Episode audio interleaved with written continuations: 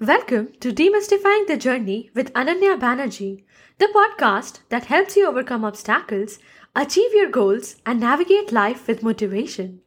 As we continue our quest to unravel the secrets of motivation, productivity, and personal growth, we shine a light on a hidden adversary that many of us face but rarely discuss.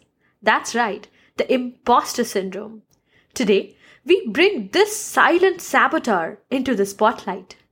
The imposter syndrome, for those unfamiliar, manifests as a psychological pattern where individuals doubt their own skills, talents, or accomplishments.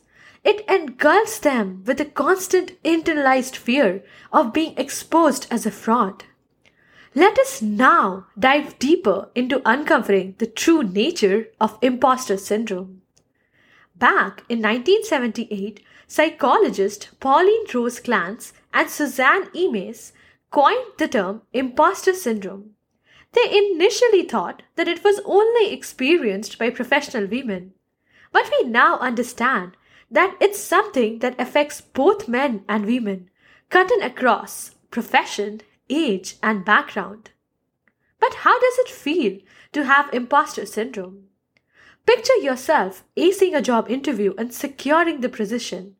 Instead of basking in pride and accomplishment, you feel anxious and believe that you have deceived the interviewers into thinking you're capable. You fear that it's only a matter of time before your true inadequacy is exposed.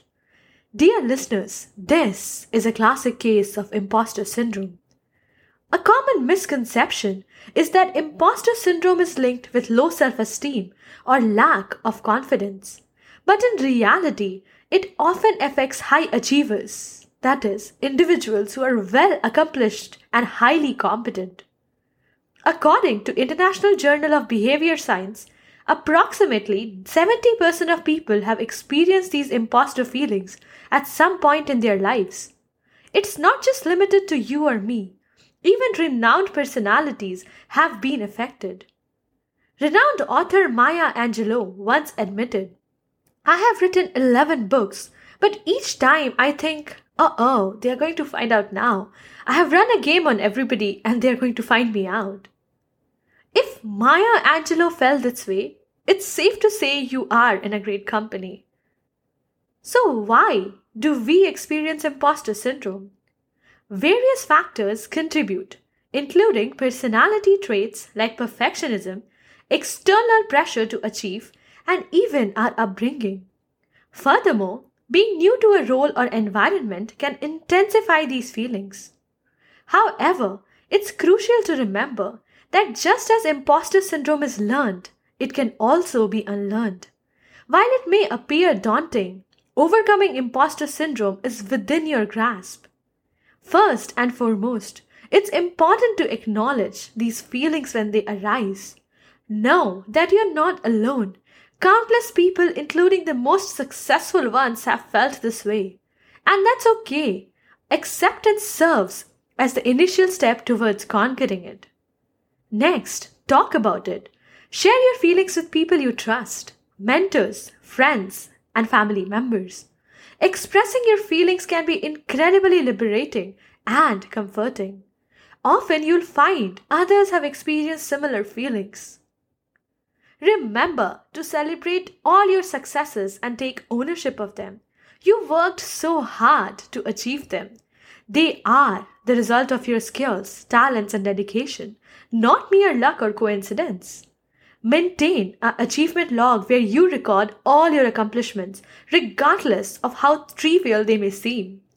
This log will serve as a powerful reminder of your capabilities whenever imposter syndrome starts to creep in. Finally, and perhaps most importantly, work on reframing your mindset. View mistakes and failures as opportunities to learn and grow. Remember that nobody is flawless and every single person is continuously learning. Undoubtedly, battling imposter syndrome can be incredibly challenging. But remember this you are not alone, and you're certainly not a fraud.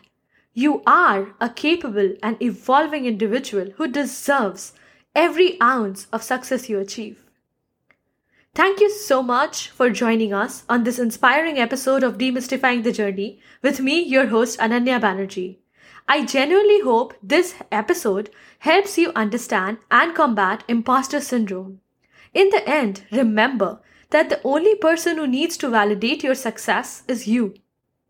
Join us next time as we explore another fascinating topic related to personal growth, productivity, and motivation. Until then, keep learning and keep growing. I'll see you guys next time.